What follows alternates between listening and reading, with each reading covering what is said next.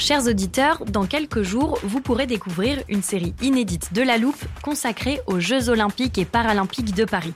À trois mois de la cérémonie d'ouverture, on s'est demandé comment réussir ces JO. Les transports sont-ils prêts à affronter les milliers de touristes? Le dispositif de sécurité est-il suffisant? L'enthousiasme sera-t-il finalement au rendez-vous?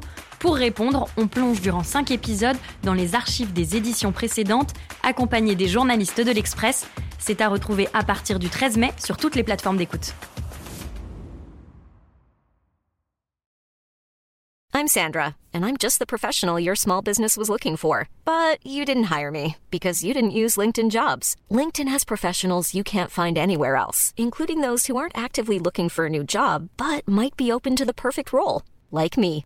In a given month, over 70% of LinkedIn users don't visit other leading job sites. So if you're not looking on LinkedIn, you'll miss out on great candidates like Sandra. Start hiring professionals like a professional. Post your free job on linkedin.com/people today.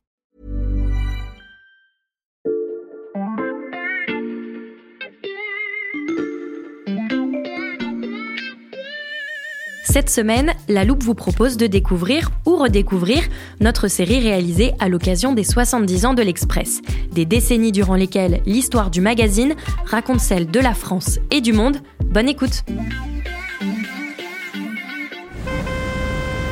Je suis en train de marcher dans une rue du 11e arrondissement de Paris, très typique.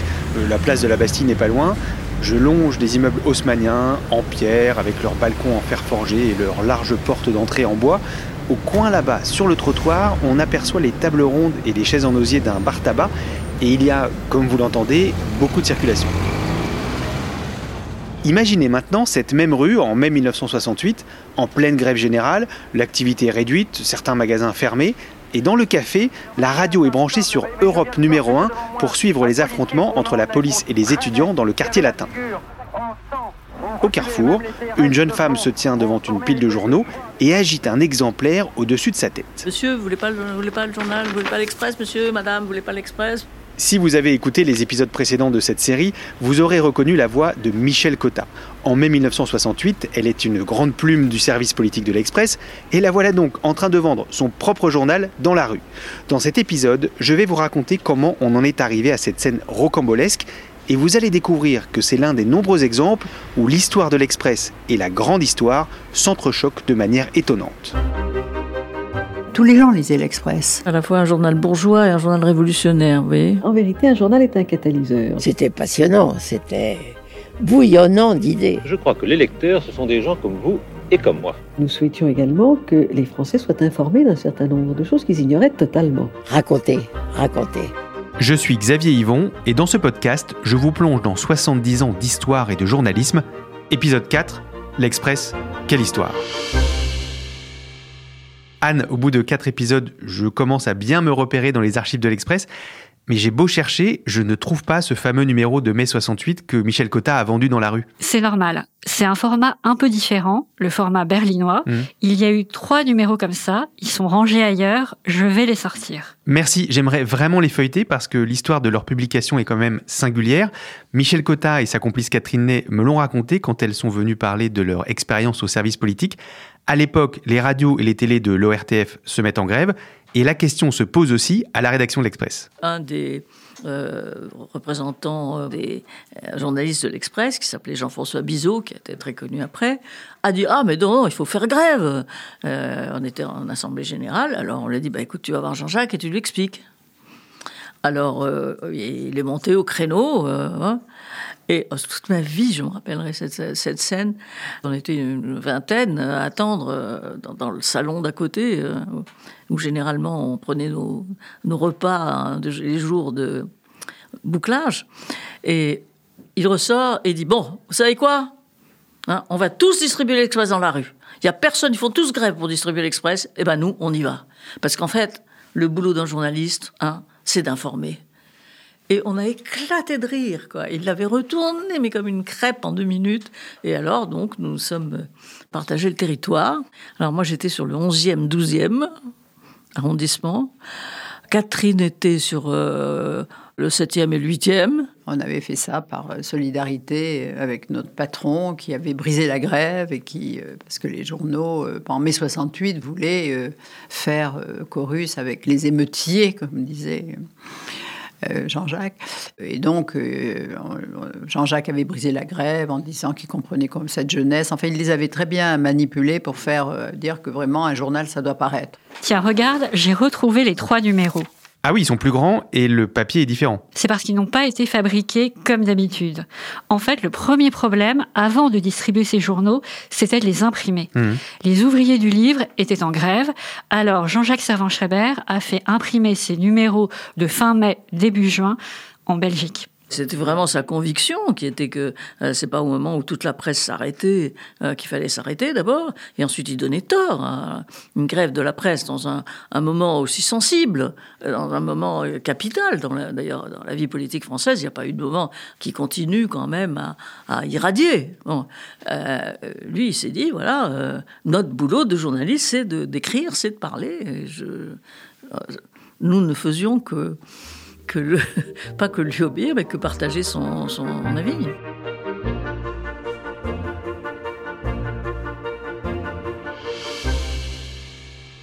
Xavier, je fais un saut dans le temps. Mmh. J'ai sorti le 2001e numéro parce qu'il est incontournable quand on parle des grands moments de l'Express qui se croisent avec des événements d'histoire. À l'époque, le directeur de la rédaction s'appelle Yann Delécotet mhm. et il avait organisé avec Willy Stricker, le PDG de l'Express, une grande fête pour ce 2001e numéro. C'était à l'Opéra Bastille, à peine inauguré, mhm. avec l'animateur télé Christophe de Chavannes en maître de cérémonie. Oui, tu m'as fait regarder la vidéo de cette soirée ainsi que le reportage qui avait été diffusé au JT d'Antenne 2.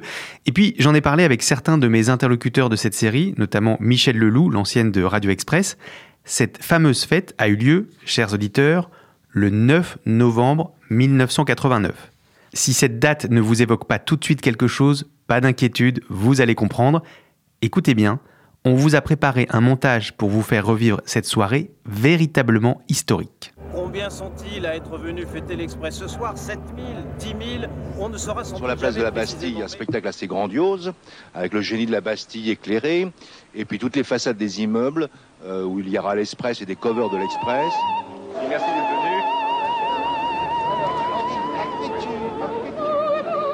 On avait fait un événement parisien. Il y a Yann qui nous attend en, haut de l'escalier, et, Yann a la, dépêche en main. Et il nous, dit euh, Bienvenue euh, pour l'anniversaire de l'Express. regardez la dépêche le mur de Berlin vient de tomber. Mais vous savez, je suis journaliste finalement, et euh, ce qui s'est produit aujourd'hui, c'est-à-dire en gros la disparition du mur de Berlin, c'est un événement tellement fantastique que je crois que l'année que je retiendrai, c'est 1989. Et il y avait Jacques Lang, il y avait des ministres, il y avait euh, des chefs d'orchestre, naturellement, il y avait des vedettes, il y avait des people. Et à chacun, il disait le mur de Berlin est tombé. Eh bien, madame, messieurs, le début de la destruction du mur de Berlin a commencé aujourd'hui.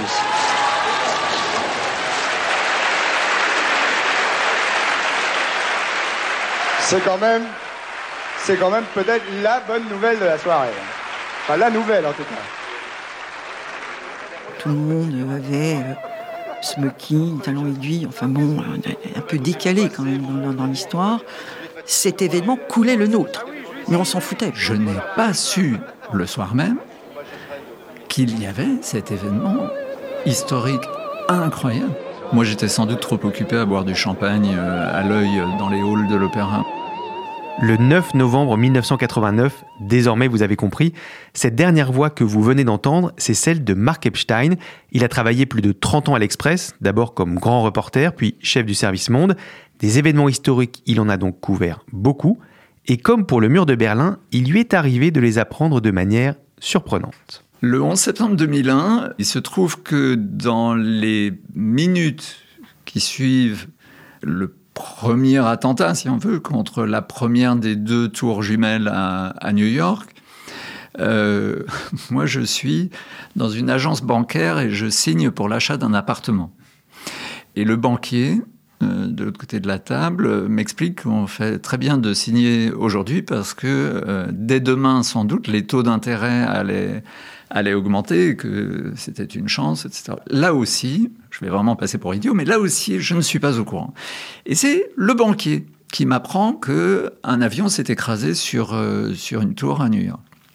Je signe très vite mon, mon, prêt à la banque, je me précipite euh, au journal, et le temps que j'arrive au journal, le chef du service monde euh, à l'époque, Alain Louillot, m'apprend qu'un deuxième avion euh, s'est écrasé sur la deuxième tour jumelle à New York. Au journal, il y a aussi des caméras de l'agence Kappa, venues filmer l'effervescence d'un tel événement pour une émission de la cinquième qui sera diffusée quelques jours plus tard. Tour Montparnasse, 16h. Au magazine Express, depuis une heure, branle-bas de combat. Le drame new-yorkais vient de se produire. C'est atroce. Pourtant, comme chaque mardi, les 243 pages du magazine sont déjà bouclées. Couverture, articles, photos, toute la rédaction est mobilisée. Le journal à 6 heures pour se mettre dans le coup. Et là, soudain, comme vous pouvez l'imaginer, euh, bah, un coup de fil avait été passé à l'imprimerie, on avait arrêté les rotatifs parce qu'il fallait tout refaire. Il fallait refaire le dossier de une.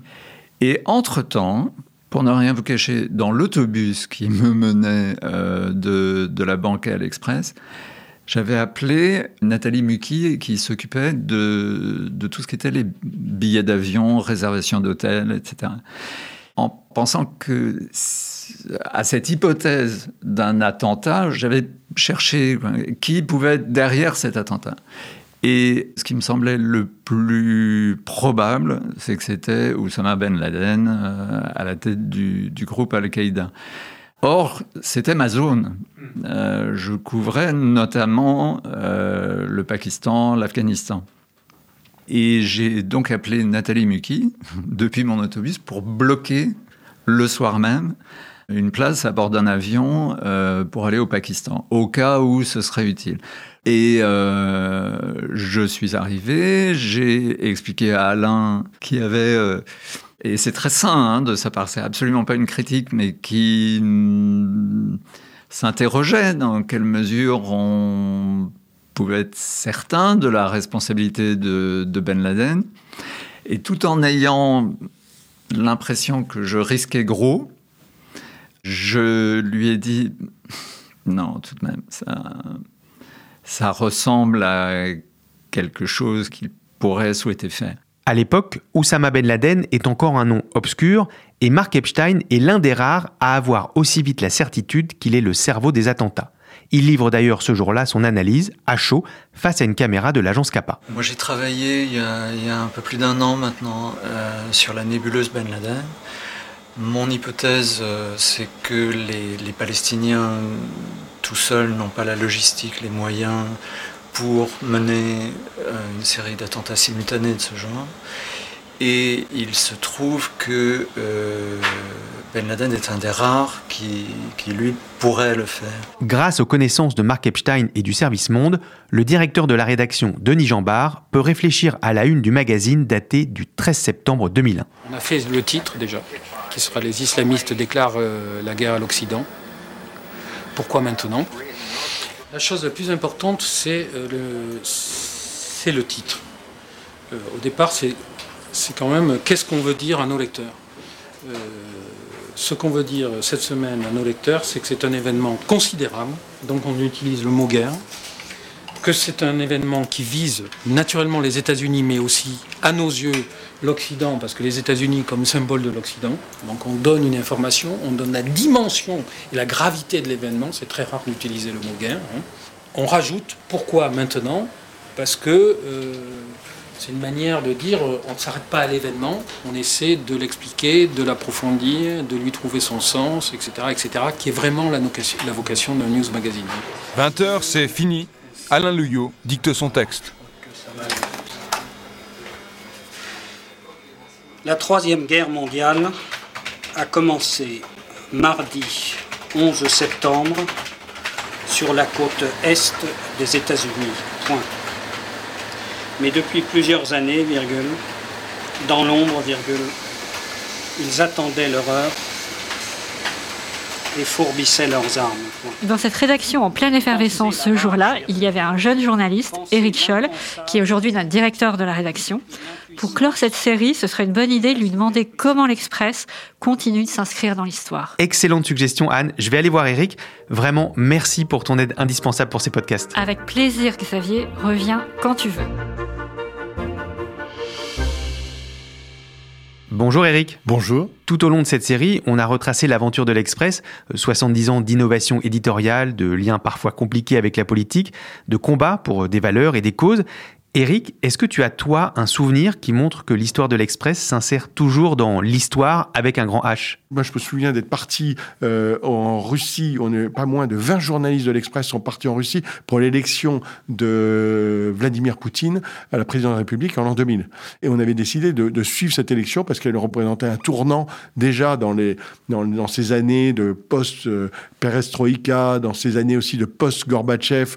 Euh, on avait vu il y a eu l'épisode d'Eltsine et là avec Poutine, on pressentait un changement important, à un tel point qu'on a fait une une en 2000 dans laquelle on expliquait pourquoi il fallait avoir peur de Vladimir Poutine. Et depuis... En 2000 En 2000, on a toujours cette une qui est assez incroyable, et on a toujours suivi de très près à la fois ce régime euh, russe, avec ce personnage qui s'est euh, euh, d'une certaine façon radicalisé au fur et à mesure du temps, et c'est évidemment pour ça que euh, on était évidemment tout prêt à suivre les événements qui se déroulent à partir du 24 février 2000 2022, euh, et c'est le déclenchement de la guerre en Ukraine par la Russie. Donc, suivre les événements en Ukraine, qu'est-ce que ça implique quand on est l'Express? Il était important de pouvoir raconter le combat non seulement d'un président ukrainien qui s'est métamorphosé à l'occasion en devenant un chef de guerre, je parle de, de, de Volodymyr Zelensky, mais aussi de l'ensemble du peuple ukrainien qui s'est euh, levé euh, d'une certaine façon, qui a été euh, résisté, soit en allant au front, soit par mille types d'actions, que ce soit du côté économique, que ce soit euh, des paysans, des commerçants, que ce soit des informaticiens, mais qui ont su résister et surtout euh, faire preuve d'une solidarité incroyable, une solidarité qui finalement a montré au reste du monde et en particulier aux pays occidentaux et notamment à nous, Européens, à quel point cette idée de la liberté, cette idée de la démocratie était importante. Et cette volonté d'accompagner le combat du peuple ukrainien, elle a pris la forme d'un numéro très spécial, titré nous, les Ukrainiens. Le service Monde euh, vient me voir et me euh, m'explique euh, on veut absolument faire euh, quelque chose de plus important sur l'Ukraine et on on s'est dit OK, on va faire ça. On va faire un numéro spécial, c'est-à-dire consacré de la première à la dernière page entièrement à l'Ukraine en parlant des Ukrainiens, de leur quotidien et de leur engagement pour leur pays et au-delà de ça finalement pour euh, une certaine vision euh, de l'Europe parce que c'est vraiment ça qui était en jeu. Toute la rédaction s'est impliquée. Euh, certains sont partis en reportage, d'autres ont apporté des idées ou des éclairages ou des interviews incroyables et quelques mois plus tard, on avait frappé à la porte de la présidence de la République ukrainienne et Zelensky nous a accordé une interview qui était une interview passionnante D'abord, c'était la première fois qu'il s'exprimait dans la presse écrite française. Et ensuite, cette interview a été publiée le 24 août 2022, c'est-à-dire le jour de la fête nationale ukrainienne. Et c'était aussi les six mois euh, du conflit. Eric, notre entretien referme cette série de podcasts sur les 70 ans de l'Express. Et donc, je vais logiquement te poser une toute dernière question. Où en sera l'Express dans 70 ans? D'abord, dans 70 ans, l'Express sera un journal multimédia, avec serment des, des médias qu'on ne connaît pas aujourd'hui, puisque quand on pense qu'il y a 70 ans, mais c'était un hebdo. Aujourd'hui, on est euh, un hebdo, un quotidien, on est un podcast, on est euh, de la vidéo, on est des newsletters. Donc, on ne sait pas encore quelle forme prendra l'Express. Mais ce qui compte le plus, c'est ce que racontera l'Express. Et la mission qui est la nôtre aujourd'hui, je pense que ce sera la même mission dans 70 ans, c'est-à-dire de raconter le monde qui nous entoure avec à la fois du plaisir et beaucoup d'informations. Du plaisir et beaucoup d'informations. On espère que c'est tout cela que vous aurez retiré en écoutant cette série consacrée aux 70 années d'existence de l'Express. Si ces podcasts vous ont plu, n'hésitez pas à les partager, à en parler autour de vous et aussi à nous le dire en nous laissant des commentaires et des étoiles sur votre plateforme d'écoute. Cette série a été produite par Mathias Pengili et Xavier Yvon avec Charlotte Baris et Marion Gallard et réalisée par Jules Cro. Anne Marion a mené l'immense travail de recherche documentaire. Toute l'équipe remercie chaleureusement les anciens de l'Express qui ont pris le temps de nous raconter leur expérience. Christiane Collange, Michel Cotta, Catherine Ney, Michel Leloup et Marc Epstein. Merci également à Loredan Binet, Yvan Désert, Diane Lemoine, Christine Roy-Gorlier, Émilie Ruot, Renaud Toffier et Léa Stevenson qui ont prêté leur voix pour ce podcast.